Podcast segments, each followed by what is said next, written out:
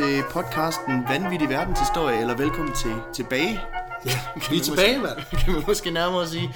Efter et år. Et års øh, total radio silence, så er vi her. Ja, der var meget research til, til dagens historie. Ja, jeg skulle lige sige, det, det, det I kommer til at høre nu. Altså, politikken og DR har ingenting på os nu. Nej, nej. Det kommer til at stikke helt af. Altså det her det er gravende. Vi har gravet et helt år. Det hul, det er så dybt. Ja, det bliver sådan nogle podcast, der udkommer med et års interval, interval fra nu af. Ja, det bliver skide godt. Ja, ja vi, øh, vi er tilbage, og øh, nu har vi øh, siddet på det et år. Vi udkom jo med tre episoder sidste år på den her tid, og lige pludselig så var der bare stillhed. Ja, Og, øh, og de blev modtaget rigtig godt. ja, vi var faktisk helt vildt overrasket over, hvor mange af jer, der lyttede. Øh, Ja, det var rigtig dejligt. ja, Øhm, og det, det, gik jo, det gik jo sindssygt stærkt, og inden vi så os om, så, så var vi ligesom kommet ud i noget, hvor at, at ja, for at lægge øh, det hele på bordet, jamen, øh, der var en arbejdsgiver, der ikke syntes, det var sådan en god idé, og øh, det er løst nu, og vi kan, vi kan disponere, som vi vil. vi kan lave det, vi har lyst til. Ja, og det er fantastisk. Ja. Så øh, Hvad er der, hvad er der sket siden sidst? Så kan man nærmest, altså, ja, du har fået en uddannelse, jeg har fået en uddannelse. jeg har fået en kandidat i journalistik. Ja. Øhm, og et job og alt og et job også. Hvor jeg, ja, Hvor der er, så, der er jeg så ikke clearet det, men jeg håber ikke, at det, øh, jeg tænker, nemmere at få tilgivelsen tilladelse. Vi kører bare tre episoder mere, så går der Så et går år der mere, mere, mere, og så har jeg fået nyt arbejde. Og så, ja, ja. Jeg har, jeg har været på en helvedes masse barsel, så jeg har øh, varmet flasker og leget rigtig meget med min, med min lille datter. Så øh, der er fandme også sket meget. Der er løbet meget vand under broen. ja, Så, øh, men nu er vi tilbage. nu er vi tilbage. Ny mikrofon. Ny mikrofon. Ny location. Ja, ja. vi er jo kommet ind i din, din øh, ungdomshybel her. Du har jo skiftet, skiftet øh, hvad hedder det, kollegiet ud med, med en lejlighed med en anden øh, roommate. ja en treværelseslejlighed downtown Aarhus. Det, er- altså jeg vil sige, location, den er, den er fandme i top. Ja. Så hvis, man øh, kan høre noget, noget, nogle biler, der kører forbi, det kan godt larme en lille smule udefra, så er det altså fordi, vi bor lige øh, på Frederiks Allé, og der kører altså nogle gange en hel masse lastbiler forbi. Ja, ja, og rotterne under gulvet, det er jo derfor, at den er så billig. Ja, ja. Så Ja, det er jo ja. super lækkert. Ja, hvis vi hoster, så er det fordi, der er fugt i loftet også. Ja, selvfølgelig, og væggene, og det hele det. Men altså, så igen, den ligger centralt. Ja, ja. Det, det er prisen, Ja, ja. man må betale. Og så er det kun 18.000 om, øh, om måneden, så det er jo billigt. Det, det, det er et fund til de penge. Lige præcis. Tænk, at man kan få cancer så, for så få penge af det er bedst. Det, Det er perfekt. Det er simpelthen så fantastisk. Øhm, ja, det er jo, der er jo sket sindssygt meget, og øh, vi har jo også ligesom i den her tænkepause, har vi jo også gået og tænkt, hvad fanden kan vi gøre for at lave den her podcast øh, endnu bedre? Ja, måske skulle vi lige til de nye lyttere helt kort forklare, hvad er det egentlig, verdens, øh, vanvittig verdenshistorie går ud på? ja, det, øh, jamen det her det er en podcast, hvor vi, øh, hvor vi simpelthen fortæller van, ja, vanvittige historier fra verden, kan man nærmest sige. Det ligger næsten i titlen. Altså øh, ting, der simpelthen er for godt til at være sandt, men som trods alt øh, er sket alligevel. Ja, og det vi gør, det er, at vi jo researcher en masse historier, og så øh, har en af os en historie med per gang, og så fortæller vi sådan set bare historien til hinanden. Og øh, det kan jo være alt fra enkeltstående events til perioder, til et bestemt emne, eller øh, enkeltstående personer, som vi jo har haft rigtig meget af. Ja, hvad har vi haft indtil nu? Vi har haft noget om en ac- actionpark, der var en forlystelsespark i, i USA, hvor det hele det gik. Af helvede til. Ja, så har vi haft noget, øh, noget OL, hvor det hele også gik af helvede til. Så har vi haft en, øh, en, amerik- eller en, en britisk soldat fra 2. verdenskrig, og øh, jeg kan afsløre så meget, at øh, i dag der skal vi til Østeuropa, og øh, det er en historie, jeg har med, og øh, det er jo det er fantastisk. Den, den, øh, ja, det var også igen det der med, vi har været stille i et år. Vi Ja. bliver simpelthen nødt til at finde et eller andet, der virkelig kan sparke, øh, sparke det her i gang, og det synes jeg faktisk, jeg har fundet her. Det glæder mig fucking meget til. Det bliver så fedt. Øhm, vi har også introduceret, eller vi tager også et, et nyt element ind i vores podcast nu. Øh, mm. Jeg har gået sådan og tænkt, kunne man lave et eller andet? Vi har faktisk snakket om det, at vi skulle lave sådan en gimmick, et eller andet, der kunne, vi kunne vende tilbage til. Øh, og hvad er mere oplagt, øh, fordi det har alle andre radioprogrammer jo også lavet, en eller anden form for indeksering, eller et, et barometer af en eller anden mm. Så det vi har præcis. gjort, det er, at vi, vi introducerer vanvittig, eller vanvidsbarometeret. Vanvidsbarometeret. Ja. Og helt kort, så er er det simpelthen et fysisk barometer, som jeg er i gang med at bygge i min, øh, i mit skur ude i, ude i Rigskov. Øh, det lyder forfærdeligt. Det, Det lyder som en Frankensteins monster. og det er det.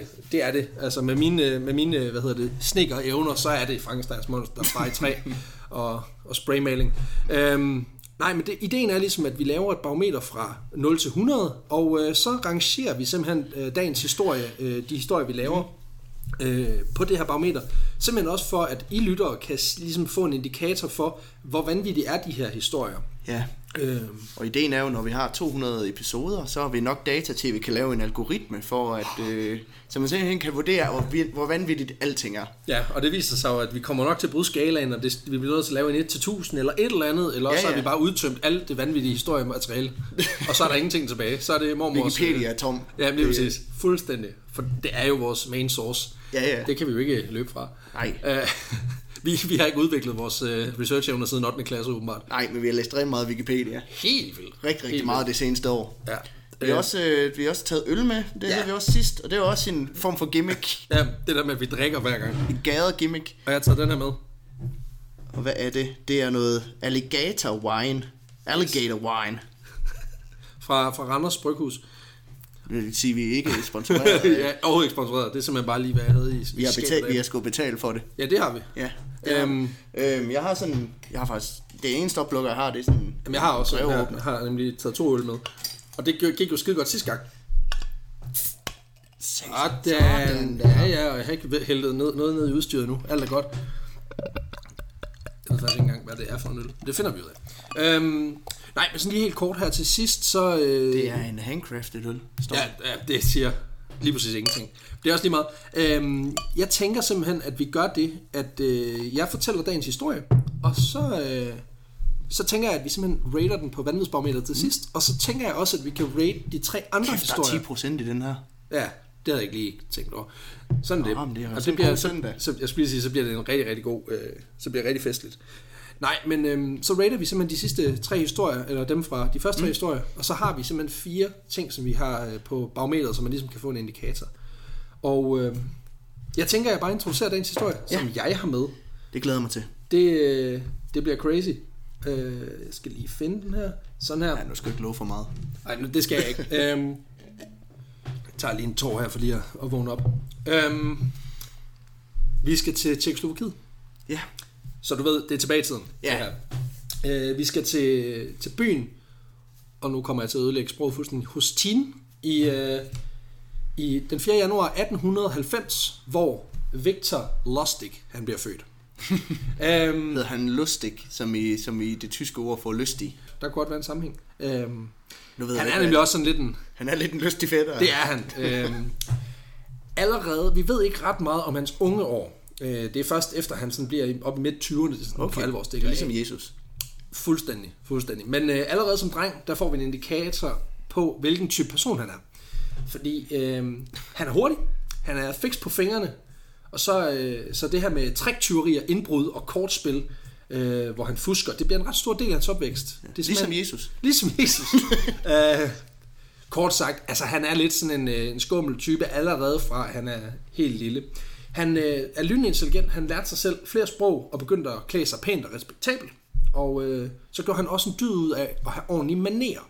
Så han er jo lidt sådan en Han er jo sådan en... øh, charmetrol, der ligesom også har lidt, øh, lidt lurvede intentioner. Ja, ja, han er sådan... Øh, hvad hedder sådan noget? En, en bad gentleman. Ja, det er han nemlig. Øh, han var charmerende, belevende, men øh, der var der også en grund til, fordi i takt med, at han voksede, så voksede hans kriminelle løbebane. Øh, han begynder at forfalske penge, han begynder at matchfixe hestevedløb, og så skaber han øh, fiktive ejendomme, som han så sælger for profit. Øh, og så når, når hele det her det er så ved at blive optravlet, når folk de går amok og bliver, øh, vil have deres penge, mm. eller finder ud af, at han har svindlet, så faker han simpelthen, at han er syg, og slipper øh, når at stikke af, øh, inden svindlen den bliver opdaget. Det er simpelthen det er den tjekoslovakiske Britta Nielsen. Ja, han laver simpelthen en, han kører, han kører en, en stram Brita og stikker af. Øhm, før han øh, ligesom bliver kriminel sådan for alvor, mm. der viser han faktisk, at han har et glimrende talent inden for det her med, inden for blandt andet poker, bridge og billiard. Og det gør så også, at man kan sige, at han er jo sådan en, der, der, der dealer lidt i de her sådan lidt mere undergrundsagtige, ja, ja. Øh, nu bruger jeg citationstegn, sportsgrene. Øhm, og det viser sig også, at, at, at de her skills, de kommer ligesom til at gøre ham godt i den her kriminelle tjeneste, han ligesom får ja. Bygget op. Øhm, allerede helt ung, der, ans- der, der, der finder han ligesom ud af, at hans fødeland, hans fødeområde, det er ikke stort nok til ham. Han bliver nødt til at, altså den her Bix, der er nødt til at blive større, vi skal afsted. Øhm, så han finder ud af, at han skal rejse afsted for at komme ud på sit næste eventyr. Men inden han rejser afsted, så får han en lille afskedsgave med på vejen. Fordi som 19-årig, der kommer han til at kigge lidt for meget på en øh, kammerats øh, dame. Nå. Hvor, øh, og ja, og det, det, det skal man passe lidt på med, fordi øh, kammeraten her, han øh, kvitterer simpelthen ved at trække en kniv, og så lige stikke ham lige i face. Ja, ja. Øh, forstående nok. det sker jo. Så han øh, får et meget karakteristisk ar øh, fra venstre øje, og så hele vejen om til venstre øreflip. Det bliver ligesom... Han lyder, han, han er jo James Bond-skurk. Ja, han, får, han får sådan et, et, et ret karakteristisk ar, hvilket jo også i sig selv, altså vi fornemmer lidt, hvad vej han er på vej ind. Han Ja, er ja. ved at blive sådan en, en svindler, charlatan type. Altså, han har været ar over, øh, over året og spiller poker og alt muligt. Altså, Præcis, sådan, altså, han er jo- Han mangler bare lige en kat, og sådan, uh, I've been expecting you, Mr. Bond. sådan en meget lang kat. Fra Østeuropa, ikke? Jo, jo, med sådan en, Ja, ja. ja. Med, med en tyk accent og en en meter lang kat. Ja, ja. Øhm, nej, men han er også, altså også det her med, at, at han kommer til at leve af at spinde, og ligesom kunne gå i et med mængden, og alligevel så har han bare verdens største ar lige face. Altså, De, det, de kan simpelthen ikke kende ham. Nej, præcis. Jeg tænker også, det bliver svært for ham at, at, at skjule det, ikke? De står uden for casinoerne, sådan vi har fået at vide, at ham, med, ham med arret, han skal ikke lukkes ind, men øh, de siger ikke noget om ham med arret og bowlerhatten, så øh, og det, det store mustache. Det store mustache. Øhm, ja, lige præcis. Ja, altså man kan sige, det er lidt, det er lidt aggressivt, men jeg antager, han, han, må, han er jo en gentleman, ikke? så han tager, han tager det sikkert pænt. Ja. Han er sikkert sådan, ja ja, ulala, det er fint nok, bare lige. Ja, ja. Jeg skal lige shine mig selv op. Nå. Han rejser til Frankrig, og så begynder han simpelthen at pendle øh, Nå. på damperen til USA. Han pendler. Han kører det store, han kørte det store turkort. Kæft. det var før rejsekortet, tænker jeg. Ja, så jeg synes, Husk at, husk at bippe ud, inden du går ud. Nej, det er lige meget, kør bare frem og tilbage. Kæft, men altså, jeg synes, der er langt med Molslinje. Ja.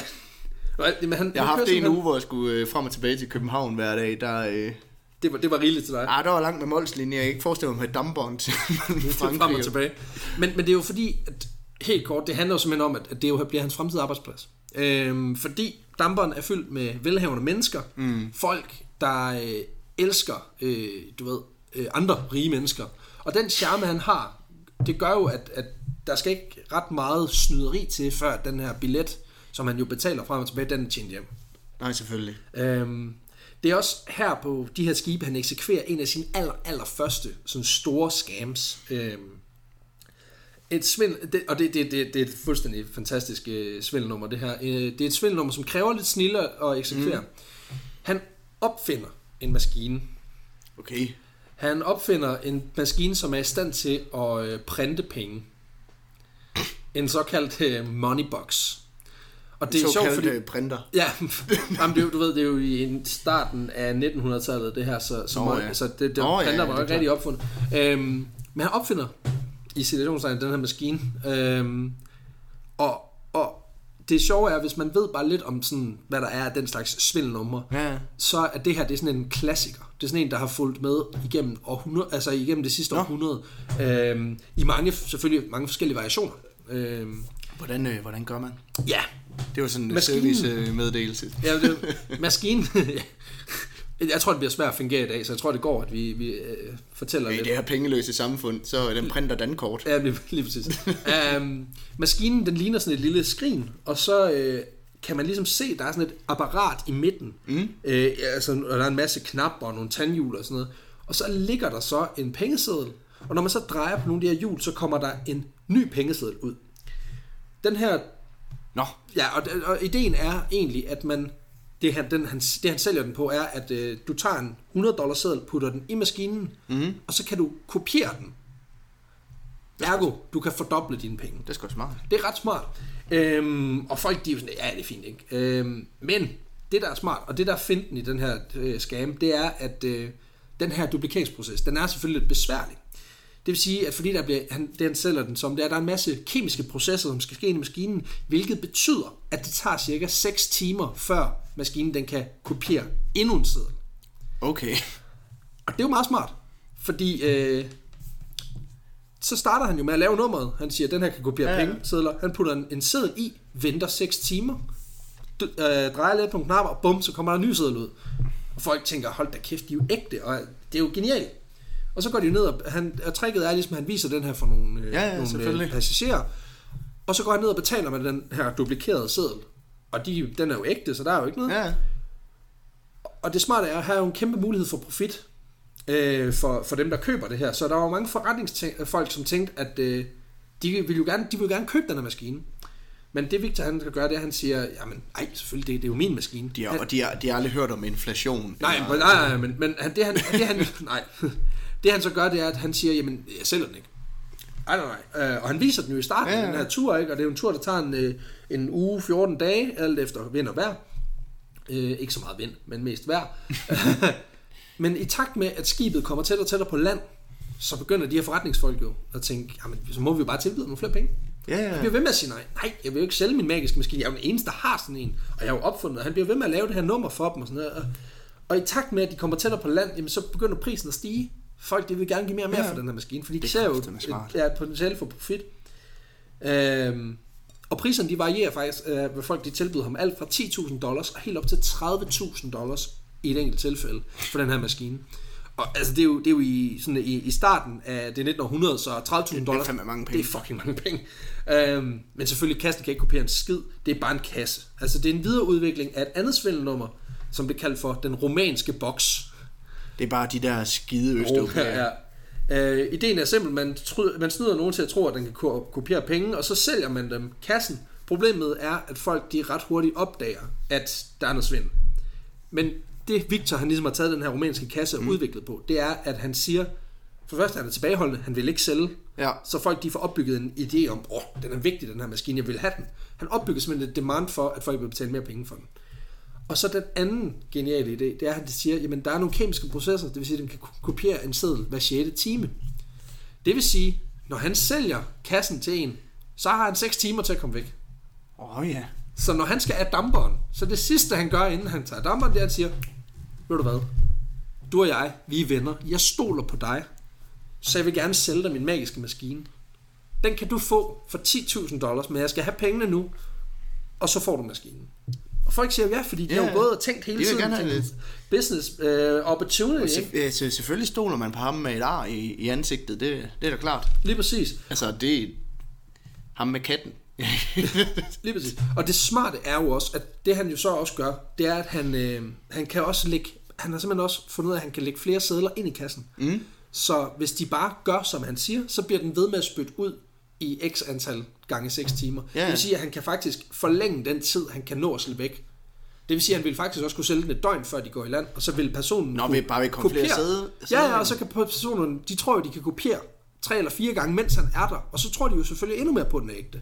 Så han når simpelthen at, stak, at stikke af, ikke? Øh, så han har altså mindst øh, 6 timer til at komme væk. Øh, og i flere tilfælde, så, øh, så han lidt ekstra, øh, sider, eller et, et, lidt ekstra sædler i for at købe sig mere tid. Øhm, den her kasse, den indbringer ham jo enorme summer, fordi han kan jo bare blive ved med at få lavet en ny. Han, øh, han øh, har åbenbart en, øh, en eller anden kammerat i, i Frankrig, som bygger de her kasser for ham. Nå, Så han har jo bare, får Ja, ja, bare serieproduceret, ikke? Øh, det, men fandme, det er fandme smart. det virker også, altså det virker jo sindssygt godt. Øhm, og faktisk så, så virker det så godt, at når der er nogen sjældne gange, hvor han er ved at blive opdaget, så får han faktisk vendt det til sin egen fordel. Fordi man kan jo sige, der må jo være nogen på et tidspunkt, der tror, der, der bliver snydt af det her scam. Ja, ja. Som tænker, at det kan sgu ikke passe, at der er, at der er penge i det her. Øh, men jo, øh, og, og, og, som jo så måske oplever, at kassen ikke virker. Øh, Ja. Faktisk så er der på et tidspunkt, hvor han sælger en kasse til en, der så bliver pissevred over, at han bliver snydt. Victor han spørger så ind til, hvordan han, den her mand han har brugt kassen. Mm. Og det viser sig, at øh, han havde ikke ventet de 6 timer. Han kom til at kigge lidt før. Og det Victor han så gør, det er, at han bliver fuldstændig rasende og siger, er du gal? Du har ødelagt kassen. Du skulle ikke kigge i den før efter 6 timer. Og det der så sker, det ender faktisk med, den her mand, han ender med at købe en kasse mere. Genialt. det, det, det, det er sgu meget godt tænkt, ikke? Altså det der med, i stedet for sådan at bare sige, åh oh, nej, jeg giver op, Ja, så bare sige, du har sikkert gjort noget Det er galt. kæmpe. Du er kæmpe, kæmpe idiot. Kæmpe idiot. Nej. Øhm, ja, Prøv at høre, det... Ja, nå.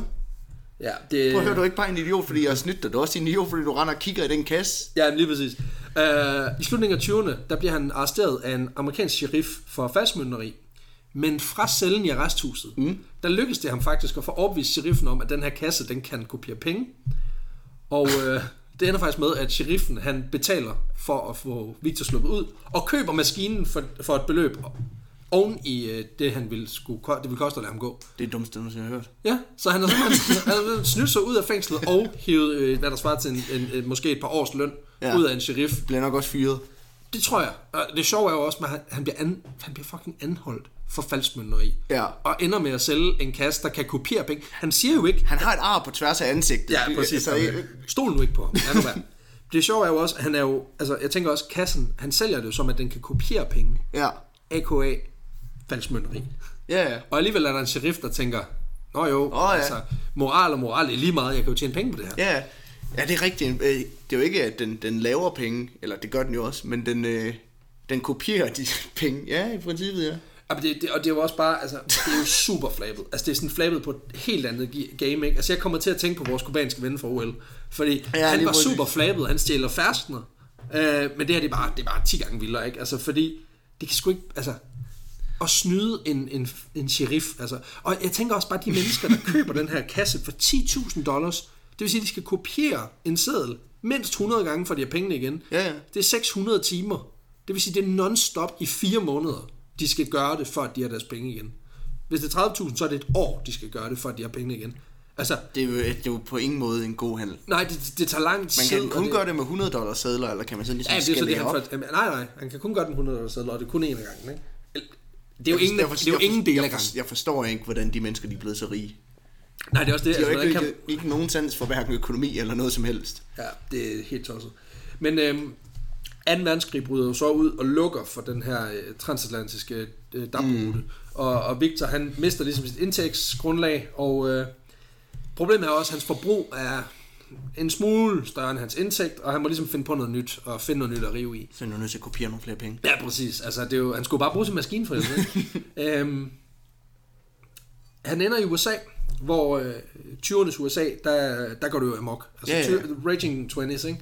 Altså, der er jo en voldsomt stigende aktiemarked, og det skaber nogle nyrige som aldrig før. Og det er jo altså, perfekt for en mand, som bare øh, tjener Ja, penge ja. på, på folk, der er naive, og som gerne vil bruge... øh, Naive rige mennesker. Jamen lige præcis. Og det han så starter med at gøre, og det er ret smart, det er, at han kroner sig selv som greve. Så han kalder sig selv for Count Victor Lustig. Altså han, gør, han, han giver lige sig Ja, selv ja. sådan en, en, en europæisk Men det er også sådan, royal- det er, sådan øh, rigtig, det er lidt sådan rigtig sådan grevenavn, Victor Lustig. det er det faktisk. Øhm, på det her tidspunkt, så har han allerede benyttet sig af 22 forskellige navne, øhm, og er blevet arresteret mere end 45 gange rundt omkring i Europa for forskellige slags svindel. Ja. Så, så han har for, også et bredt bagkatalog, han kan også bare finde på nye navne. Ikke? Øhm,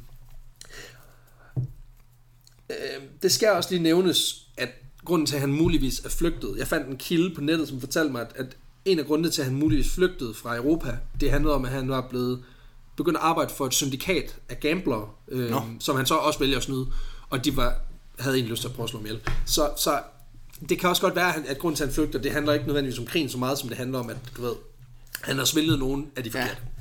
Både nazisterne og øh, mafiaen. Vil Ja, ja. lige præcis. Men, det, Øhm, men det, altså, det blev jo... Altså, det er som om, at han ikke synes, han var James bond skurkagtig nok, så var han lige nødt til at være greve også. Altså, jeg forestiller mig, at han havde fået den mon- en monokkel i det Han øje, kører- hvor han så havde øh, arret henover, ikke? Han kører to monokler. Ja, to, Så han altid kniber øjnene sammen. ja, fordi at det var ikke fint med briller. Det, Nej, nej, øh, det, det, det er jo dumt. Det er dumt.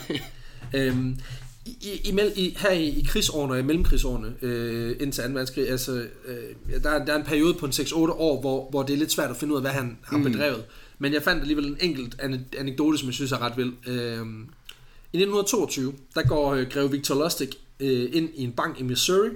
Han har hørt, at banken de har taget en lokal øh, gård som sikkerhed for et lån, og han var meget interesseret i at købe gården. Øh, med sig havde han en større mængde statsobligationer, som han havde fået udstedt i forbindelse med 1. verdenskrig, hvor den amerikanske regering de brugte statsobligationer til at finansiere Ja. deres øh, militær. Banken og greven de bliver hurtigt pri- enige om en pris, 22.000 dollars øh, betalt af de her obligationer.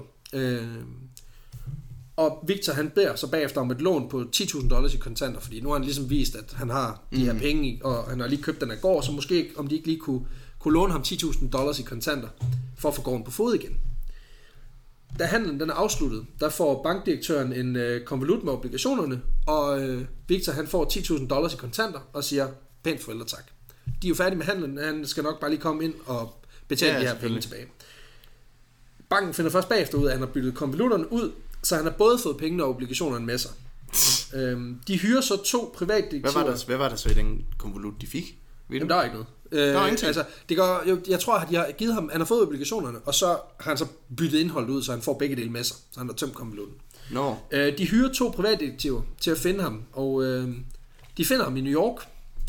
Men på togturen tilbage mod Missouri, der får Victor overbevist de her to detektiver om, at øh, det vil få meget, meget store konsekvenser for banken, hvis de, øh, hvis de indlod sig øh, på at nævne, at en så vigtig mand som greven her, øh, altså at, Ja, at, selvfølgelig. hvis ikke gik ind og, og gjorde noget ved, ved hans ry og rygte, han er jo en meget vigtig mand, og det er jo bare en lille fejl, det er jo ikke, det er jo ikke med Nej, det vilje, han det, er jo, det er jo ikke med vilje, han, Jamen, det er han er meget bevidst at snyde dem. Lige præcis. øhm, så han- alene på hans bare ansigt, og øh, det hans eget ansigt, ja. øhm, det ender de sgu med, at de her, de, de her to detektiver, de giver ham hver 1.500 dollars og slipper ham fri med en undskyldning for, at de har arresteret ham. Jeg forstår simpelthen ikke, hvordan... Altså, Altså, han Men- men- stjæler fra en bank, ja, og han solgte også gården. Så han stjæler fra en bank, både obligationer, snyder i en handel, rejser afsted, de finder ham, og alligevel får han med sin talegave overbevist til privatdetektiver om, at de skal give ham penge. og det er manden, der ligner en superskurk. Ja, ja. Men du skal huske på, at det var før super, Superskurkens tid. De har jo ikke set James Bond. Nå, Nå nej, nej, men altså, But, alligevel. but still, but still. øhm, ja, det stikker helt af. Øh, ja. Og nu kommer vi så til hans coup de gras af smelnummer, øh, Nå. synes jeg personligt. Fordi vi er bare lige i gang, ikke? Efter nogle år i USA, der kommer der en nyhed, som får sat tankerne i gang hos Victor. Fordi Okay. man kan sige, han er efterhånden ret erfaren i at svindle, men det er sådan nogle små svindlerier. Det er nogle enkelte nyrige, han, han får hævet mm. nogle, nogle, nogle dollars ud af. Men vi kan godt komme højere op. Ja, ja, ja. En øh, forårsdag i 1925, der læser Victor Lustig i avisen, at der er problemer i Paris. Eiffeltårnet, som blev udviklet og bygget i mm. forbindelse med verdensudstillingen i øh, 1889, var i dårlig stand, og det var efterhånden blevet en ret stor udgift at holde det her projekt øh, oven vande. Alene malingen var så exceptionelt dyr. Øh, altså alene malingen var, var en ret stor regning for den franske stat på det her tårn. Jeg vidste slet ikke, at Eiffeltårnet var malet. Og det, nej, jeg tænkte bare, det var bare en bar konstruktion. Jamen, Jamen, det- den, øh, jo, det skulle males, tænkte lidt rustbeskytter, så... Øh, den får lige noget gode så kører det. går det. Så kører det. Ja, øh, nej, men altså malingen var, var sindssygt dyr, og i det hele taget, det var ved at falde, det var i dårlig stand i hvert fald. Øh, selvom Frankrig kom ud af 1. verdenskrig som, øh, som sejrherre, mm. så var der alligevel problemer, og øh, byen var lige så stille kom ovenpå, og udviklingen var begyndt at gå stærkt. Det var derfor naturligt for Victor at vende tilbage til Europa. Øh, og den her artikel om, om Eiffeltårnet, den fik ligesom, det var lige, hvad han havde brug for, for ligesom at, at trække sig tilbage over. Han ankommer til Paris, og så finder han sig en, øh, en crime body, som han får til at hjælpe med at forfalske nogle papirer. Øh, og papirerne de bliver forfalsket for at få Victor til at øh, ligne en, der kommer fra den franske regering. No. Det er smart. Ja, ja, ja. Det han så gør, og det, det er genialt. Han inviterer så seks af byens øh, største skrothandlere til et møde på et meget, meget fint hotel, for at tale om en meget stor forretningsmulighed. Lad det lige stå Næsten, der. jeg, næsten, jeg næsten godt lure, hvad det er, han har gang i. Øh, han starter mødet med på flydende fransk uden dialekt og introducerer sig som vicedirektør for Ministeriet for Post og Telegrafering. Han fortæller de seks indbudte, at øh, de er særligt udvalgt til det her møde på grund af deres renommé som ærlige og redelige forretningsfolk. Lige til snyd. Jeg elsker det her, mand. Men man ved, hvis man skal snyde Ja, folk, så start med, med at tale om, hvor ærlige de selv er. Præcis, ja, det er, jeg er så tosset med det. Han er vild, han er så vild. Nå, han fortsætter med at fortælle, at der i al fortrolighed er store problemer med det her kæmpe skrummel af Eiffeltårn. Øhm, det passer simpelthen ikke ind i det gotiske byggeri øh, og i den byggestil, der kendetegner byen. Øh, som, og det står i for stor kontrast til anerkendte monumenter som Triumfbuen og Sacré-Cœur. Byen vil af med det, simpelthen. Og øh, de vil sælge det som skrot, men det skal foregå lidt on the down low, fordi der er nogle parisianere, som er begyndt ligesom at, at holde af det her store skrummel. Ikke? Så øh, han fortæller, De at... skal øh, helst ikke, helst ikke opdage, at det mangler. Ja. Han fortæller, at det slet ikke var meningen, at det skulle være blevet stående der permanent, altså Eiffeltårnet. Nej, nej. Og de er tosset med det, de Men det var bygget til verdensudstillingen. Ja, præcis, ikke? Og de her ja, ja. de lapper det i sig. De er totally... Sagde han, kom fra, hvad var det? Post og telegrafi. Ja, t- post og telegrafering, ikke? Ja, Hvad er de, hvad er de med Eiffeltårnet at gøre? ja det er... Okay. I have no idea. Det er lidt ligesom, hvis Post Danmark de prøvede at sælge Nationalbanken, eller, et eller, andet, eller ej, Og det er meget, Tårn. meget tæt på virkeligheden på en eller anden fuck øhm, Ja. Underdirektøren i Post Danmark kommer og siger, øh, Rundetårn skal, Ja, skal vi- skrottes. Vi er simpelthen, øh, ja, Ja. det var ikke meningen, at skulle være der permanent. Altså, Nej. Christian 4. det var bare midlertidigt. Ja, men det var bare så, han kunne køre op og kigge på stjernerne oppe i teleskopet. Det var Ja, slet præcis. ikke... Det var ikke meningen, at skulle være der til offentlig skue. Hvad skal pøblen Men København, københavnerne er jo begyndt at holde af det, jo. ja, det, er- det er skidt. og nu, nu gør Victor noget, som jeg synes er, igen, det, det, det, er, sådan, det er sådan lækkert på lækkert, det her. Ja, ja. Øhm, fordi det han gør, det er, at øh, han tager dem med hen til tårnet i en stor limousine, han har lejet, og så går de en, inspektion, en inspektionstur. Målet var at se, hvem af de her seks øh, skrothandlere, der udviser størst grådighed. Øh, han fortalte, at, øh, at de kunne sende deres bud, altså der, hvad de ville give for, for svineriet, til en bestemt adresse, og mindede dem endnu en gang om, at det her det var en statshemmelighed. Så det er, shh, det må under ingen omstændigheder komme ud. Han fandt ret hurtigt ud af, at han ville sælge det her øh, tårn til skrothandler André Poisson. Poisson han var relativt ny i Paris og ville gerne mænge sig med eliten, og han troede på, at han igennem den her handel kunne nå derop, hvor han gerne ville være. Øh, Victor øh, og Poisson her, de mødes, men Poisson han er skeptisk, fordi, du ved, mm. det virker lidt tosset. Hans kone havde stillet nogle spørgsmål, han har sagt det til konen, det er jo fejl Ja. Øhm, og de spørgsmål, han har fået af konen, stiller han så videre til Victor, som endnu en gang ser en mulighed for, For eksempel, hvad har post og telegrafi med Eiffeltårnet at gøre? Eksempel. Par eksempel. øhm, men, men det, der er så smart her, det er, at han, han vælger simpelthen at sige, Victor han øjner som en mulighed for at få nogle flere penge. Så han gør det, at han tilstår, at man som statsansat ikke tjener særlig meget. Og det var en ret stor beslutning, og ret mange penge, man kunne mm. tjene på det her. Hvis, hvis, hvis det nu faldt til, til Ja. ham her. Så det han gør, at han faker simpelthen lige, at han er korrupt statsansat. Og så han blev lige bestukket for at sælge noget, han ikke ejer. Ja. det han gør, han, han, i stedet for ligesom bare at svare på alle de her kritiske spørgsmål, så siger han, ja, altså, du skal jo huske på, vi tjener jo ikke ret meget, det er jo en stor beslutning, der er mange penge at tjene, og det er mig, der står med beslutningen. Ja, ja. Øh, Poisson, han bider på. Hans resonemang, det uh, må have været noget retning af, han kan jo kun være legit, altså, fordi, hvorfor, hvorfor vi der beder om bestikkelse? Altså, Ja, ja. Og det synes jeg jo er en rimelig nok, altså, hvorfor beder man om bestikkelse, når man ikke er, når man ikke er ansat? Det giver jo ikke nogen mening. Vil en svindler indrømme, at han var korrupt? Præcis. Ja, det er, geni- det er genialt tænkt. Ja. Altså, det, øh, det er fandme... Det er fandme godt tænkt. Ja. Øhm, Det er sgu imponeret. Poisson han ender med at stikke Victor Lustig 70.000 dollars i bestikkelse for at sikre, at han den går igennem. uh, Lustig han forvalsker sig sammen med ham den anden svindler uh, en kontrakt og får Poisson til at underskrive og giver ham betaling for skrottet, mm. hvorefter de to svindlere de tager det første tog mod vin. Afsted. Farvel. Den her mand, han har solgt Eiffeltårnet. Jeg kan bare forestille mig, at han har kørt ind i sin lille, lille pickup truck ind til, ind til Eiffeltårnet. Og bare kigget op på det og tænkt, hvordan fanden får jeg lige... Øh, jeg skal jo have det vel, jeg skal jo have det lagt ned på en eller anden måde. Altså. Jeg aner ikke, altså... Jeg, ja, jamen, det er helt tosset, ikke? Øhm, det er det mest sindssyge scam, jeg nogensinde har hørt om det her. Øhm, altså, jeg tænker, i dag der har vi Nigeria-breve, og Ja, ja, ja. Øh, jeg er fanget i Kongo med 17 millioner diamanter. Du får Ja. 2 millioner for lige at overføre. For to millioner af Eiffeltårnet, hvis du hjælper mig. Altså, og det sjove er, man skulle jo så tro, at der er nogle få dage efter, så vil der stå i aviserne, øh, Eiffeltårnet solgt ekstra, ekstra idiot køber Eiffeltårnet svindler, et eller andet. Ikke? At der, der skete ja. noget, en reaktion. Der sker ingenting. André Poisson, han er simpelthen så flov over det her, at han er blevet snydt, at han vælger bare at sige ikke noget. Okay. Så han har for det første betalt et absurd stort beløb for noget Eiffeltårn. Og jeg tænker nemlig også, at han er mødt op Ja. med en stor saks, eller et eller andet. Han er bare begyndt at rive det ned. Det er bare begyndt, du ved, begyndt at skrue, at skrue bolde ud, og så Ja. kommet ind og hvad fanden laver du? Øh, Undskyld, øh, hvad... Jeg har en kontrakt. Ja. Det er fordi, øh, det er mig, der ejer Eiffeltårnet nu. Ja. Og øhm. Hvem, hvem ejer egentlig Jamen, Eiffeltårnet? det gør den franske stat. Det er ret, den, den del tror jeg egentlig, at Victor Lustig har Nå, regnet ret fint ud. Nå, Øhm, og det bliver bedre endnu. okay, så se- han, sæl- han sælger Vatikanstaten. Nej, hvad? Ej, for nu gør Victor noget. Han sidder jo i Wien og læser, at han læser alle aviserne. Ja, han sidder jo nervøs, fordi hvad fanden skal vi gøre, ikke? Og der sker jo ikke noget.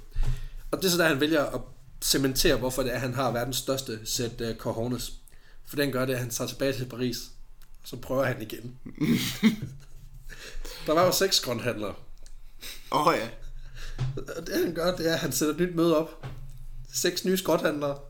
inspektionstur, hele fucking lortet. Han kører bare samme scam en gang til.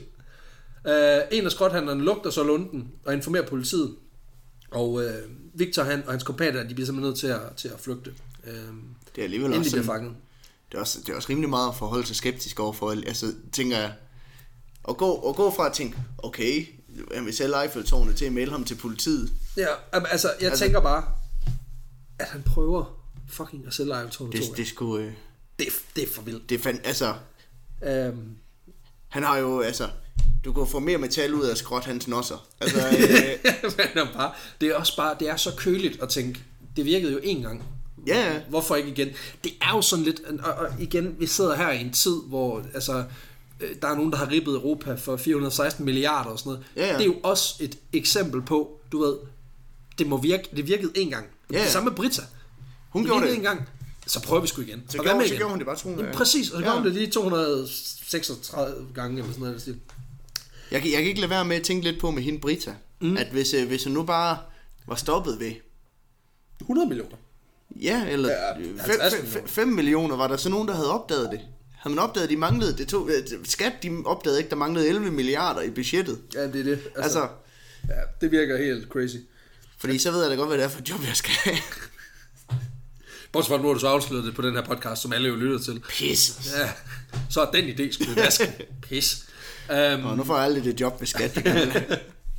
nej, men øhm, han ender med at, at flygte, og øh, efter det her scam, så rejser han tilbage til USA. Mm. Og øh, han kører simpelthen sit gamle, han genoptager sit gamle moneybox nummer. Og det kører. Øh, Nå, han ja, rejser ja. rundt, forfalsker penge, sælger kassen, hister her. Øhm, og han laver også det her nummer med sheriffen fra tidligere. Det er her, det, ja. Og det får så faktisk Secret Service til at begynde at interessere sig for ham. Øhm, det er sådan, at Secret Service i USA, det startede faktisk som en, en del af det, der hedder US Treasury, altså Finansministeriet. ja. Og øh, det egentlig startede Secret Service for at komme alle de falske penge til livs i USA. Som bliver lavet i så- alle de her maskiner. Som bliver lavet folk, der bare sidder og printer. Øhm, Hvor fanden kommer de fra? Lige præcis. Det lykkes, øh, altså de jagter ham simpelthen i flere år, men Victor lykkes, det lykkes ham altid at stikke af. Blandt andet så forklarer han sig på et tidspunkt som rabiner, som skraldemand, og har forskellige sådan, personager. Han har simpelthen sådan en, sådan en kasse med lir, som man lige kan smide på, og så stikker han af. øh, jeg synes især, det er fedt, at han klæder sig ud som rabiner, kører, kører jødekrøller helt lort. Jeg kan og også bare så- forestille mig, at det er sådan det mest stereotype jøde, han har klædt til. Ja, det tror jeg også. det tror jeg også. Um, I 1929, der vælger han at prøve, øh, virkelig prøve kraften med The Big Gun. Fordi, du ved, Ja, ja. han har jo, nu har han solgt han- Eiffeltårnet, du ved. Han er så lidt nationalklædt ud. Ja, præcis, så ja. why, why not? Det han gør, det er, han tænker, om han ikke lige kunne svælge øh, sådan en, øh, sådan en gangstertype, der hedder Al Capone. Genialt. Det sætter han sig Som jo også var... Han hedder også Scarface jo. Han hed også De har faktisk noget til fælles. De er faktisk, de er nærmest buddies, ikke? Um, Al Capone var i 1920'erne og 30'erne øh, kendt som den mest berygtede mafiaboss. Hans netværk og måde at tjene penge på øh, det amerikanske forbud mod indtagelse af alkohol og de voldelige metoder, han brugt for at sikre sin forretning, mm. gjorde ham kendt som en type, man ikke fucker med. Ja, ja. Øhm, men Lustig kan give skud skud. Øh, I 1930 der får Al Capone, øh, der får Lustig overbevist Al Capone om at investere 50.000 dollars i en aktiehandel, som han øh, havde noget insiderviden om. I stedet for at, øh, for at stikke af, så beholder Lustig pengene i en sikret boks i to mm. måneder. Og ventede på, at Al Capone blev mere og mere oprevet over, at han ikke fik sine penge. Lige da bæret det ved at flyde over, der henter Lustig pengene, og så giver han dem til Al Capone med en nedslående besked om, at han ikke blev til noget. Fordi en af de medsamsvorene havde lavet lort i det. Samtidig med, øh, så får Lustig også ærget over, at han ikke blev til noget, for han kunne godt have brugt pengene, de kunne Ja, tjene sammen. Ikke? Selvfølgelig. Al Capone, han er ikke vant til at deal med folk, der er så ærlige. Nej, nej, men altså, Ja. tænk over det. Han er vant til folk, der svindler på højre og venstre, og er nødt til at skyde dem ned, og alt det Ja, ja. der. Så, du ved, når der så er en, der kommer tilbage med- de penge, han rent faktisk har lånt ud, og siger, jeg er sgu ked af det, det blev ikke til noget, jeg er ked af det, og det er lort, for jeg vil også selv tjene penge. Så det, der sker, det er faktisk, at øh, Al Capone, han giver simpelthen Lustig en del af de her penge, som Det er tak der, for han skal blive suspicious. Ja, det, Når han endelig møder en ærlig mand ja. i gangstermiljø, så skal man da tænke, Ja. der må være noget øh, helt galt her. Ja, han ender med at få, øh, kilderne varierer lidt. Der er nogle kilder, der siger, at han fik 1000 dollars, og andre de siger 5.000 dollars af de her mm. i alt 50.000. Ikke? Men det er jo, beløbet synes jeg sådan set er lige meget, fordi det han gør, det er, at han får naget penge ud af den mest hårdkogte kriminelle Ja. i, uh, i USA's Ved at lade som om, på det han, han er en ærlig mand. Ved at lade som om, han er en ærlig mand, ikke? Øhm, nå. Nå. Samme år, der indgår Lustig et samarbejde med en kemiker fra Nebraska. En fyr, der hed uh, Tom Shaw. Han havde nogle uh, gode evner. En kemiker fra, fra Nebraska. Ja, det lyder også, det lyder som en film, ikke? Det er lidt Breaking Chemist from. Nebraska. Det lyder, Ja. det lyder som en, uh, en film. Det er Så fantastisk. sad de ude i en trailer ude i ørkenen og lavede øh, crystal meth resten af Resten af livet. Øh, tæt på. nej, nej. Øh, Tom Shaw, han, han havde nogle evner, for han var god til at kopiere trykplader til fremstilling af penge.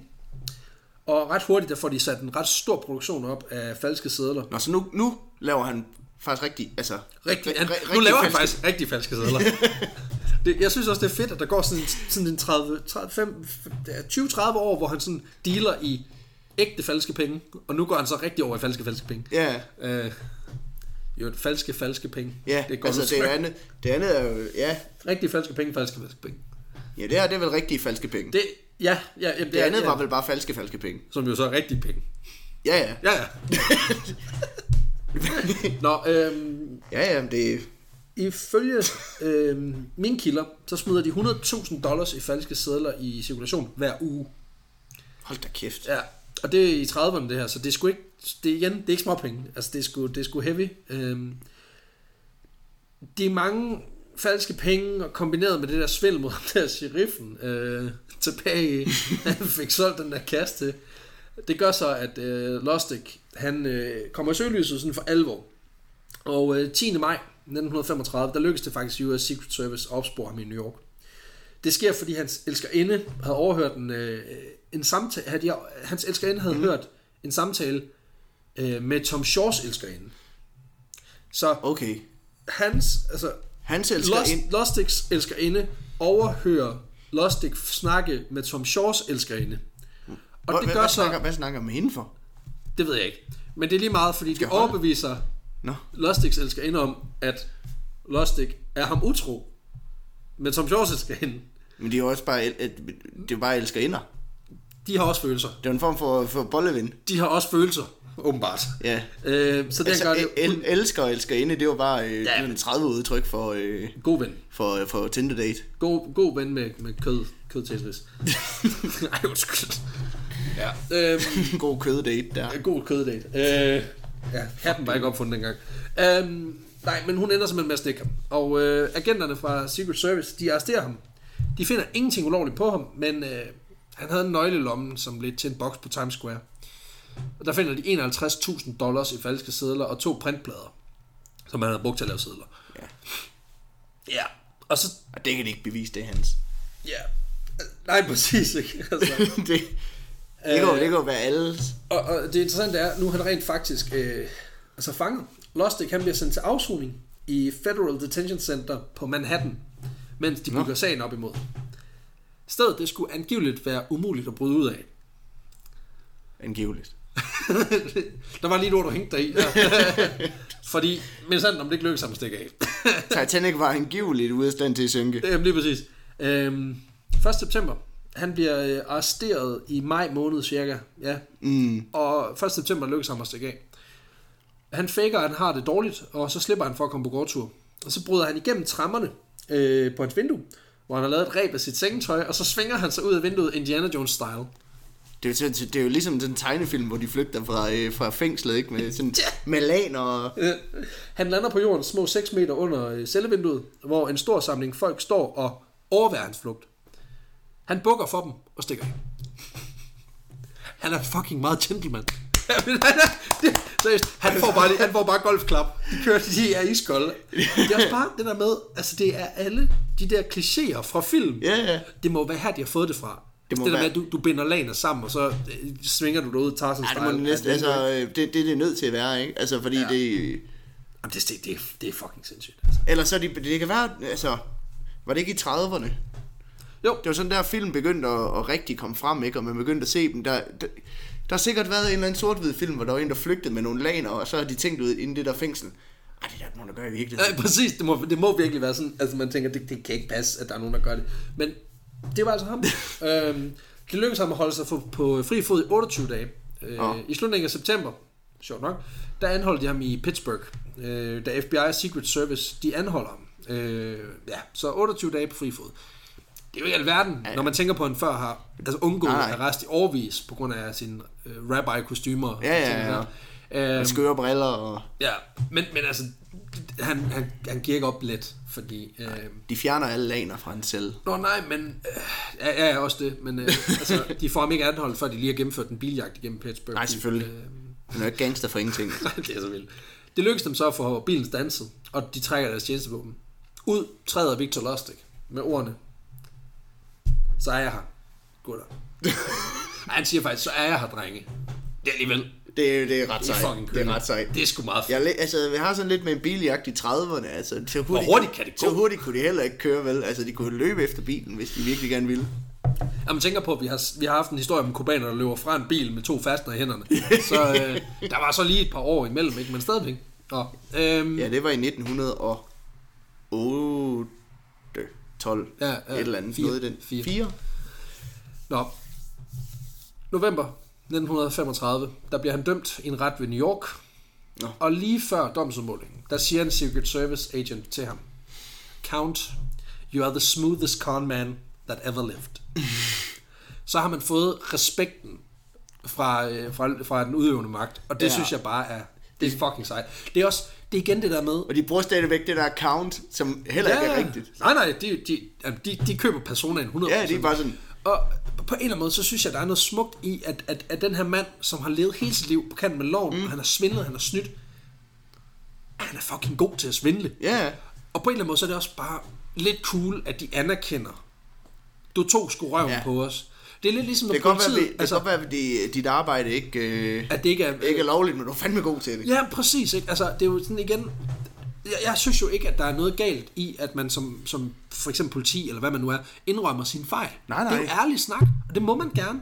Men, men, men jeg synes netop også, at, at det er vigtigt, at, at man, man gør det med et blink i øjet. Ikke? Og det er jo det, jeg synes, det her det beviser. At de anerkender, at de er blevet røvrendt igennem årtier, men nu har de ham. Prøv at du tog røven på os, men du... Du er fandme Du- god du- til det, du du er gør. fandme ikke? flot. Jamen, det er det. Han får 20 års fængsel til afsoning i Alcatraz, Nå, øh, ja. som er det her kæmpe fængsel øh, fra øh, Ja, filmen ja. The Rock. Øh, Det er, jo- det er jo ude på en ø. ja, altså, det, er det, jo. det er jo, ja, ja. Man siger jo, det er umuligt at flygte fra. ja og der er Angiveligt. der er jo angiveligt tre mennesker, der er flygtet derfra, og han er desværre ikke en af dem. Øh, Nej, jeg kan jo man ikke... fandt jo aldrig ud af, hvor fanden de blev af. Den kunne man det, også... tager, det tager vi faktisk i et andet afsnit. Ja, det kunne faktisk godt blive, Det kunne vi blive godt god, det kunne godt blive en god ting. Øhm, men det er her, han slutter sin glo- gloværdige karriere. I øh, 11. marts 1947, der dør Victor Lustig af lungebetændelse. Nå. Det er Som man af. muligvis, ja, man kunne muligvis have nået at redde ham, hvis ikke øh, det var fordi fængsels personale konstant var skeptiske, fordi de troede, at hans symptomer endnu en gang var et trick for at forsøge at flygte. Jeg tror... jeg tror ikke, han døde der. Jeg tror, det var, det var et Det var det vildeste scam. Han har bare regnet ud, at så snart jeg kommer ned i krematoriet, så er det mega nemt at komme ud. Så, Der sidder en, øh, det kan også godt være, du ved, der sidder en, øh, en eller anden bedstefar i Nebraska et sted, Ja, som er, ja, hvad er han så, 100, ah, det, 2018, så skulle han være 130 år, det er måske lige overgang. ja men, ja, hvis, som der er en, siddet, hvis der er en, der kan blive så gammel, så er det ham. Så måske jeg. ham, ikke? Ja. Men ideen om, du ved, at det kunne sgu godt være, at han, han på en eller anden måde har fået fikset sig ud, ikke? Ja, ja. Ja. Nå, lille sjov detalje. På en stødsetest, der står der en jobtitel. Prøv, prøv at gætte, hvad der står. Det ved jeg ikke, greve. Nej, der står salgselev. De er bare opfundet et eller andet. Og det er så Salg vildt. til liv. Salgselev, der står Han er også god til sælge. Præcis, altså om det så er svindel, skråt, Eiffeltårnet, everything. Ja, Jeg, synes, jeg, jeg vil så sige, han, han må som minimum være opgraderet til assistent, når han har selv fucking altså jeg, Eiffeltårnet. jeg har jo arbejdet i sådan noget, sådan noget telemarketing. Og der, der bruger man jo det, der hedder antisalg. Og det er jo netop at sige, prøv at høre, jeg har det her, du må ikke købe det. Uh, Og så bliver folk netop sådan, Nå, så skal jeg det. så skal jeg det. Kan jeg få to af dem? Ja, jeg vil gerne have to af de ting, jeg ikke må få. Ja, præcis. Det, øh, det er jo bare, det var, det- han opfandt det jo. Det var Ja. det, han opfandt. Det er for vildt. Det er også sådan lidt i telemarketing faktisk at ringe ud, sådan, skal du have et borgerabonnement? Nej, men du må heller ikke få det. Nej, nej. Øh, det kunne jeg godt tænke mig. Ja, det får du ikke. Vi ses. Hej, hej. Øhm, nej, men inden sin død, der får han øh, formuleret en form for manifest til up-and-coming svindlere. Uh, 10 punkter, som jeg tænker, jeg lige vil nævne, uden at vi nødvendigvis skal gå i dybden. Uh, det, det, Det er også godt. en form for servicemeddelelse. Det er det jo, det er det. Hvis man overvejer at gå øh, cornman-vejen, så... Øh, Og det sjove er, at de her 10 punkter, det er sådan, altså jeg tror, jeg har forbrudt mig mod samtlige af dem. Det er lidt ligesom med de 10 bud. Der er minus et par stykker. tror, det kan findes ind på den der uddannelsesguide. Hvis, øh, UG.dk. UG.dk, så hvis du går ind under... Cornman. Øh, så står der... Serie svindler. Sådan, øh, så står der kvalifikationer, så står der bare 10 punkter. Salgselev. i Ja, salgs, salgselev. Der. Greve. Greve, ja. Nå, bud nummer et. Vær en, vær en opmærksom lytter. Det er dette, ikke at tale hurtigt, som svindleren får til at lykkes. Som mm. får svindleren til at lykkes. Altså det her med, lyt til dit, lyt til dem, du, mm. du prøver at skamme, fordi brug deres ord aktivt. Det er jo i øvrigt også et bud, Det er vi, faktisk også et salgstrik. ja, og et af de første bud, vi fik at vide, da vi startede på journalistuddannelsen. Der er ikke noget- Aktiv lytning. Okay, der er ikke noget at sige til, at det, det er sælgere og journalister, der ligger i bunden af troværdighedskurven. Nej, når vi tager vores bud fra en af de, øh, de, de største Nej. seriesvindlere i verden. Øhm, se aldrig ud, som om du keder dig i en samtale. Det er bud nummer to. Nå. Nummer tre, det er, lad den anden person udtrykke sine politiske holdninger, og være, så, og være enig med dem. Det er meget smart, ikke? Altså det der med, at du hele tiden sætter dig et andet sted. Lad den anden person dele Jo, jeg, sine... ja, jo, jeg går også ind for øh, ældre... Øh, jo. ja, jo, vil du købe Appeltov? ja. Det, det er nok ikke meget fra. Øhm, ja, højere skatter, jo, jo, jo. øh, apropos skatter. Skal du se. Du kan købe den her skat her. Lige her. Der Apropos skatter, hvad med at printe dine egne penge, kunne det ikke være det, ikke? Der er 324 meter rent rusten stål. Var det lige noget for dig, eller hvad? Øhm, nummer 4, det er at lade den anden person dele sine religiøse synspunkter og have de samme. Det er også meget smart. Er du Det er jo det, jøde? Det er også sjovt. Ja, nå, jeg ser rabiner og dragten. vil du købe Appeltov? Åh, oh, fuck, mand. Ja. Øh, bud nummer 5. Lav hints til sex, men lad være med at følge op på det. Med mindre personen viser stærk interesse. Det, Det er bare lav hints, men lad være. Med mindre du ikke lader være. Det siger også lidt om franskmændene, sådan at... Øh, Jamen, han er jo for fanden noget for Tjekkoslovakiet, ikke? han har solgt det til en sådan franskmand, hvis jeg er sådan lidt seksuel i det. Sådan, Ja, øh, 100%. Oh, you want to buy uh, The big phallotic tower. It looks like a big dick of Paris. you want to buy 300 meters of cock, right? In fluid French. No. Wanna do French on this? Nej, nej, nej, nu stopper vi. Det er simpelthen for... Det, det, det, det, det, det, you give me money, I will... Uh, det her, det, det huer ikke vores podcast. Det, vi, Nej. vi har mere klasse. af en eller anden grund, så har Apple faktisk valgt at sige, at uh, den indeholder eksplicit indhold. Det gør den. Nå, Ja. ja, det gør Det den. ved jeg ikke, hvor, hvorfor. Det kunne være, fordi vi sagde F-ordet. Det kan også være, fordi vi lige har snakket om... Øh, Ja, det kunne godt være øh, øh, falatiske store symboler. Men det, det kan vi jo ikke komme udenom. Altså, er det løgn måske? Nej, vi vil også gerne sige undskyld til Steve Jobs. For, øh, Nå, ja, ja. ja. Nå, for, for Nej, for-. Nej, for, for at sige fuck. Som Nå, han ja, ja. Jeg vil også gerne sige fuck. til hele Fuck. Fuck, fuck, hvor er vi ked af det. fuck Steve Jobs. Ej. Nej. Nå, Nej, det er jeg ked af. bud nummer 6. Uh, snak aldrig om sygdom, medmindre der er ting at være bekymret for. Jeg tror, han tænker på ting, der kan smitte her. det, det er bare mit personlige bud. Uh, lad være med, så bud nummer 7. Uh, lad være med at grave i folks personlige sager. Parentes, de skal nok fortælle dig det hele på et tidspunkt. Det er også igen, han, har, han er cocky, ikke? Ja. Altså han tror på, at han nok skal få luret det ud af folk, som behøver De skal nok øh, åbne op omkring det på et tidspunkt. Jamen lige præcis. Det, det, det er vildt nok. Ja. Øh, nummer 8. Pral ikke, men lad din vigtighed være subtilt til stede. Eksempelvis tag en, en royal titel. Kald dig ja. selv for greve. Vicedirektør i Telegraf. Øh, vice, ja, vice, viceminister i et eller andet telegraf. Et, et eller andet made-up ministerie. men det er også... øh, Jeg, synes, jeg kan godt lide, at han, han var vicedirektør. Han var ikke... øh, Ja, ja, han kører ikke. Han, igen, han er overspiller ydmy- ikke. Han er ydmyg nok til... Ja. Øh, Jeg kan faktisk ikke huske, hvad han var, men det kan også være en direktør, men det er lige meget. Men, men, men det er mere det der med, at han ikke, han siger jo ikke et eller andet, sådan, altså, det er believable på en eller anden måde. Han holder det på et niveau, hvor det, det virker næsten for godt til at være sandt, men det er alligevel... Ja, ja. Nå, nummer 9. Vær altid anstændig af udseende. Hmm. For eksempel, hvis du har et kæmpe stort ar lige face. ja. Øh, er det nok derfor, han altid har gået sådan den pynter lige. Ja, lige bestemt. Så kan man ikke se det. Et overskæg, du kan, du kan snurre lidt i. Den, Ja, et overskridt, du kan køre hele vejen hen over arret. Ja. Fra øjet til øret. Øhm, og så nummer 10. Det der, er, hvad jeg kommer til at fail fuldstændig. Bliv aldrig fuld. Nå. Det hjælper på det, og have fået en datter, vil jeg sige. Så gider man simpelthen ikke. Det er ikke investering værd. Men Nå. Fordi det var det, der afholdt mig fra at blive seriesvindler. Det er selvfølgelig rigtigt. Jeg, jeg forstår ikke noget. Ja. Jeg troede, nå, det handler selvfølgelig om at drikke alle andre fuld. Ja, selvfølgelig. Altså, Det er jo skal hele tiden der, Ja, ja, ja. Jo, jo. Det er også derfor, vi er øl her, jo. Det var for at prøve at... Ja, for hele tiden at snyde hinanden. Ja. I øvrigt, jeg tænker på- du har med. Ja, du kunne have tårnet. Nå. En sidste ting, jeg lige vil nævne, det er bare en sjov detalje. Uh, mm. Jeg kunne ikke finde ret meget om hans barndom. Uh, og det er jeg åbenbart ikke alene om, fordi i 2015, der rejser en historiker til Hostin, som er den her by, han bliver født i, Ja. for at finde ud af mere om Victor Lustigs barndom. Uh, men uanset hvor han leder, hvad arkiv han kigger i, så finder han ingenting. Altså, simpelthen ingenting. Så han finder ikke nogen beviser på, at Victor Lustig nogensinde er født. Genialt. Du, du, du, du, du, du. Har jeg nogensinde fandtes? Eller... Ja, eller har de købt øh, Eiffeltårnet af et spøgelse? Ja, præcis. Igen. Den historie er endnu bedre, ikke? Øhm, ja.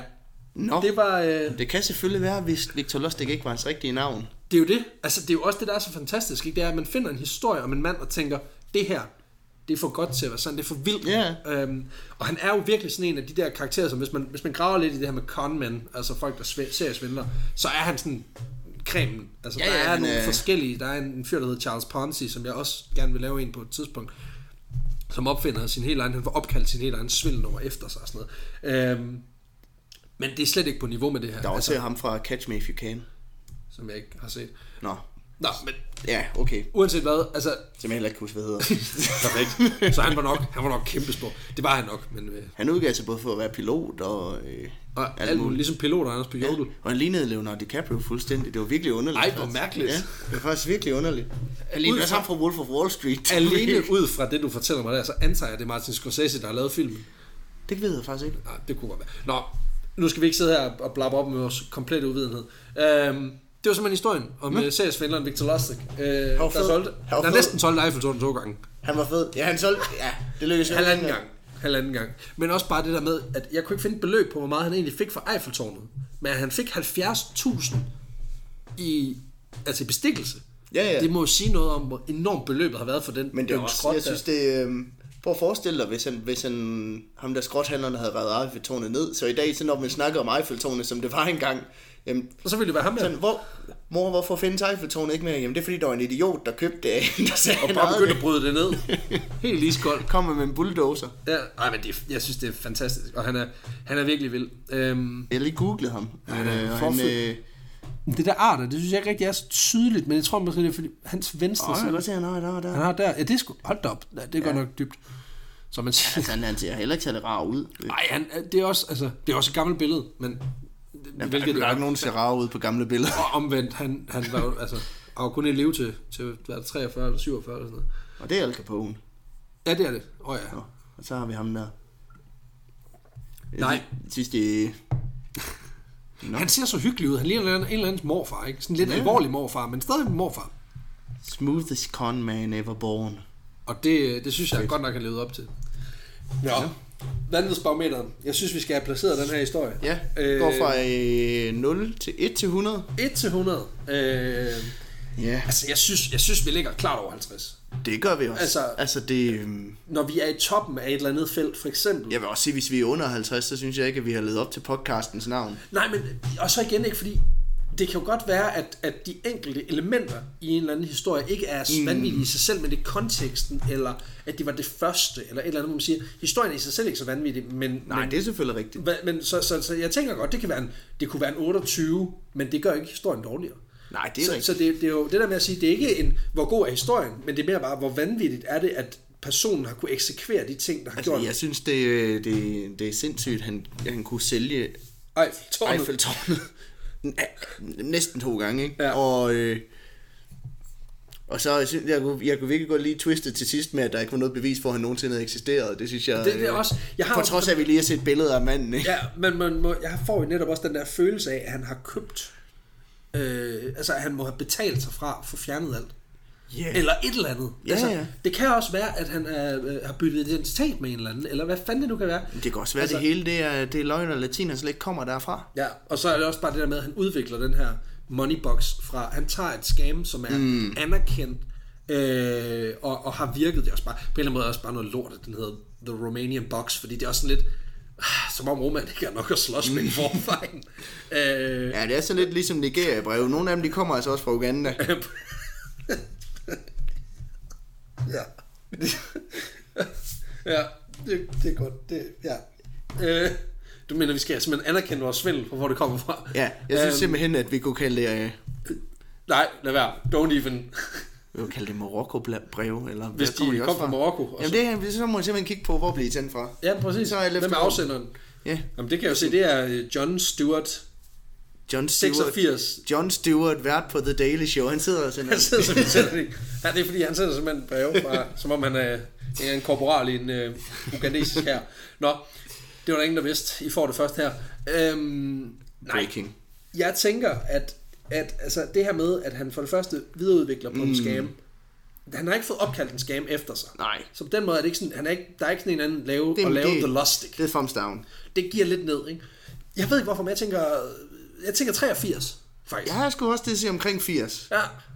Jeg synes, Også fordi, at vi skal også passe på ikke at placere det alt for højt, for vi ved jo ikke, hvad der kommer i det Jamen, lige præcis, altså. lige præcis. Øh, og det, jeg synes også, den er sådan, den tangerer en højdespringer. På den måde, at det, det er virkelig en... Den, øh, han er, han er, han, Han er, er sgu op- ret vild. han er op der, På den anden, ja, Kan du, kan du gå med på 83?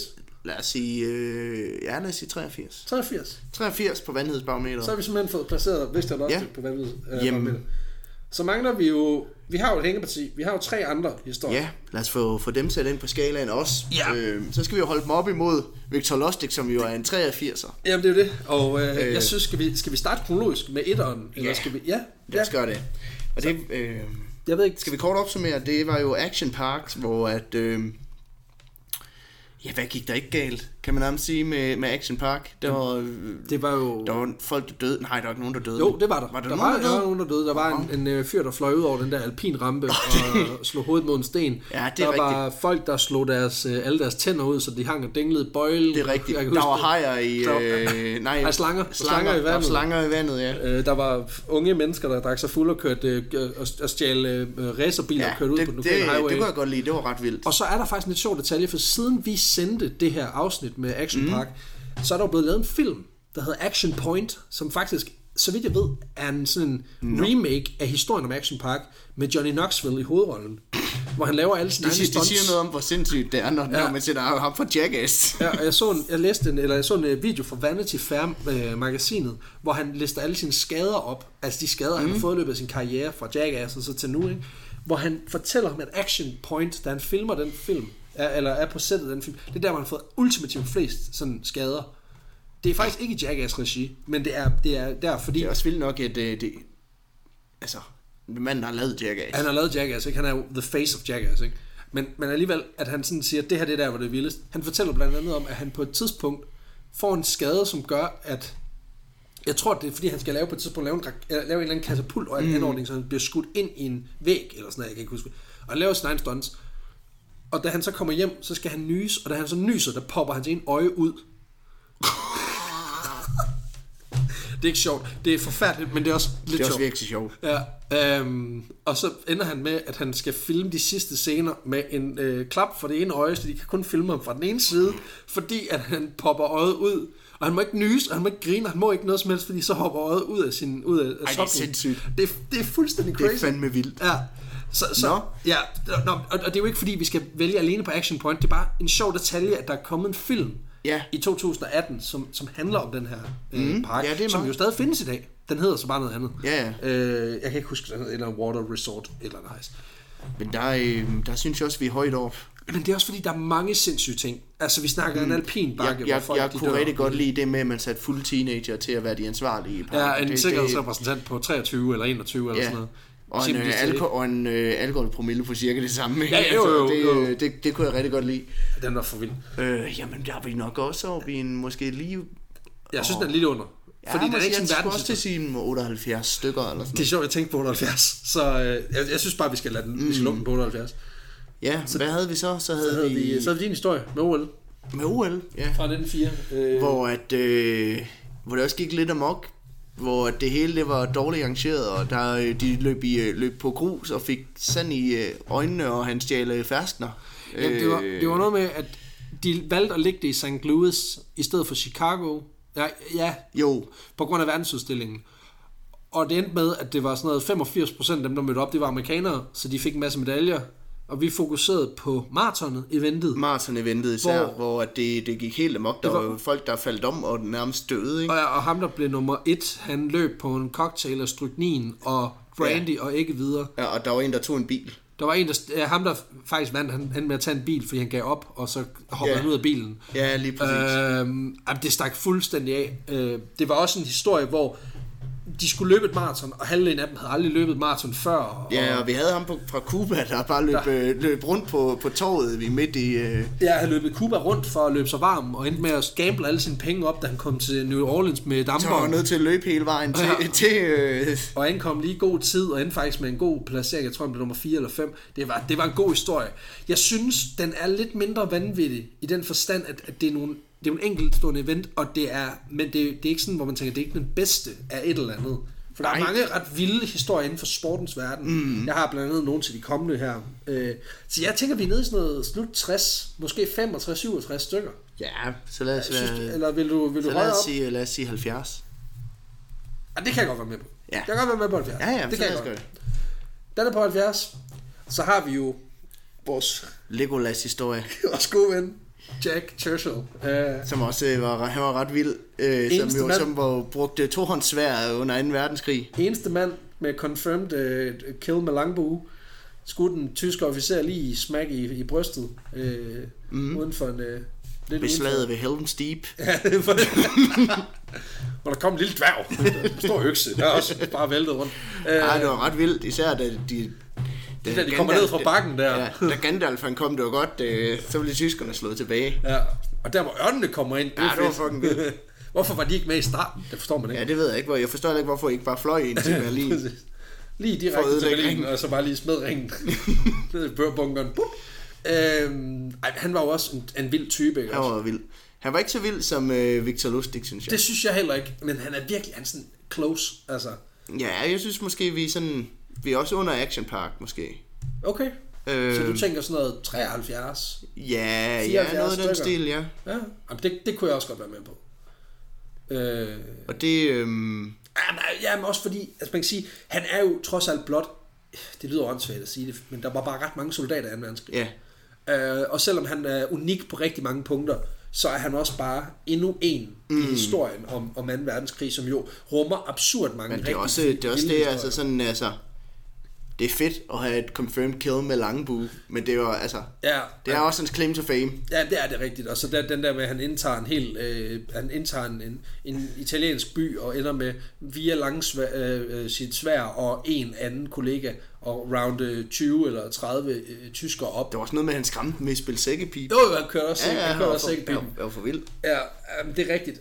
Jamen, han var, han var ret vild. Han var sgu ret vild. Jeg, jeg synes, kan vi, kan vi give den 74? Ja, lad os gøre det. til? For jeg synes også, at vi skal prøve at på... Vi er nødt til at holde scorene lidt nede, for vi, nu, er, nu er vi jo... Nu er det første gang, vi bruger hele den her... Øh, Ja, ja, det kan også være, at vi har sat dem alt for højt. ikke? hele den Altså, her skala, ikke? Så, øhm, så det kan være, at øh, alt, alt ender med at skulle...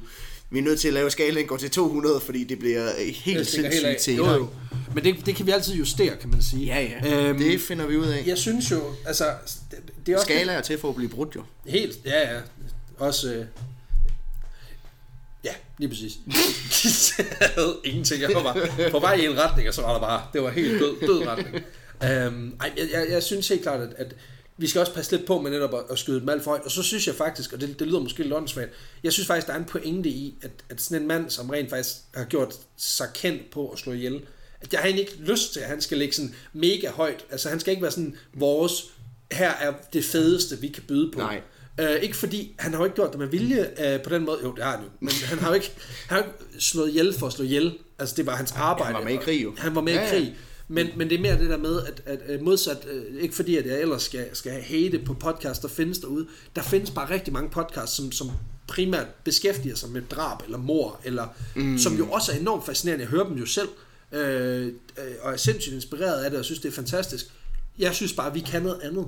Øh, Det håber jeg da. Det håber jeg jo også. Øh, Men han, men han var vild. Altså, han var- han var vild. Og han kommer sgu nok ikke lige til at være med i sådan en, en, en, en uh, true crime podcast sådan lige med det første. Nej, det skulle det lige være, hvis de fandt et lig med en, med en pil i. hvem, hvem, hvem, hvem kunne det være? Og så synes jeg også, det skal lige nævnes, at han får også lige et ekstra point for det der med, at han øh, hver dag på vej hjem fra sit arbejde i Forsvarsministeriet kastede sin taske ud af vinduet, fordi at så slap han for at bære den hele vejen hjem. Altså, bare lige sådan en lille, lille specifik detalje. Øhm, Jeg synes også, det er den fedeste form for dogenskab, fordi man, ikke, man gider ikke bære sin det er det. taske. Jeg vil hellere virke psyko i toget, end jeg, end jeg magter rent faktisk at bære den her taske hjem. Den er også tung, og der er jo papir Ja, ja, og lort i. Ja, jeg skal også have min bue med. jo. Jamen, det, den er sgu svær for mig i, i, i toget, ikke? Nå, det var sgu det. Det var det. Det var en- øh, Vild historie. ja, Jeg håber, at, øh, at jeg kunne få dig, øh, få dig sat gang ind igen efter han var, et år. øh, han var fed. Victor. Det synes jeg sgu. Victor Lustig. Jeg var ikke så lummer. Count Victor Lustig. Du var lige ved at gå ind i din Arnold igen, kan jeg godt mærke. I've been expecting you. Mr. Bond. Der Bond. Nej, Hvis vi kunne prøve at holde Arnold ud af bare nogle af vores podcasts, det ville være super. Ej, jeg synes faktisk, at det, vi mangler en game. Vi snakker lidt om gimmicks, der kunne være øh, episoden til Arnold. En, en vi drikker, to vi har fået lavet et barometer, som jeg står og bygger i min garage, og så skal vi nævne Arnold i hver podcast. Jeg laver et helt afsnit om Arnold, tror jeg. Det synes jeg godt kunne noget. Det synes Ja. jeg, du skal være med velkommen til. Ja, Jeg kommer selv ikke ham højt på, på barometer, det kan jeg godt mærke. vanvittighedsbarometeret. Ja. Ja, den eneste, hvis øjne poppet ud på Mars. Hvad? Nå, du har ikke set Total Recall. Nå, der popper hans øjne ud lidt ligesom Johnny Knoxville. Men begge to. Dem begge to. Det er dobbelt, det er dobbelt, Det er dobbelt, dobbelt Knoxville. Double eye. Eye trouble. Nå, Nej, men øh, ja, vi håber selvfølgelig, at I kunne lide det, og håber på, at I også øh, ser frem til, at vi... vi kommer i gang igen. Ja, ja. jeg håber på, at der kommer mere end tre afsnit den her gang. Ja, det satser vi kraftigt på. Jeg har da i hvert fald skrevet de første, de første fem, så det kører. Ja. Øhm, følg os på Facebook. Det er der, vi kommer til at poste primært. Og så Ja. øh, smider vi det bare ud, når vi, når vi har noget mere. Og jeg synes egentlig, vi virker rimelig motiveret for at, at, at løbe det her i gang. Men nu har vi jo, du har, ja, du har et job, og jeg har et job, og en datter, og pisse. Der er, der er noget at se til jer. Øh, Det er der. jeg har ingen datter. Nej, Men, øh, øh, det, kan, det kan nås nu. Jeg kan kun anbefale det. Det er for vildt. Men jeg kan også godt lide at sove. Det skal ikke nogen hemmelighed. Ja, det, er, det tror jeg måske heller, jeg vil faktisk. Men det, i hvert fald lige nu. Nå, Men nej, det... Øh, håber selvfølgelig, I vil lytte med i de kommende afsnit også. Og nu prøver vi at introducere nogle flere gimmicks, og måske få lidt mere struktur på, hvad der, hvad der skal foregå. Ja. Så øh, lyt med igen, og så ses vi. det gør vi. Hey. Hej.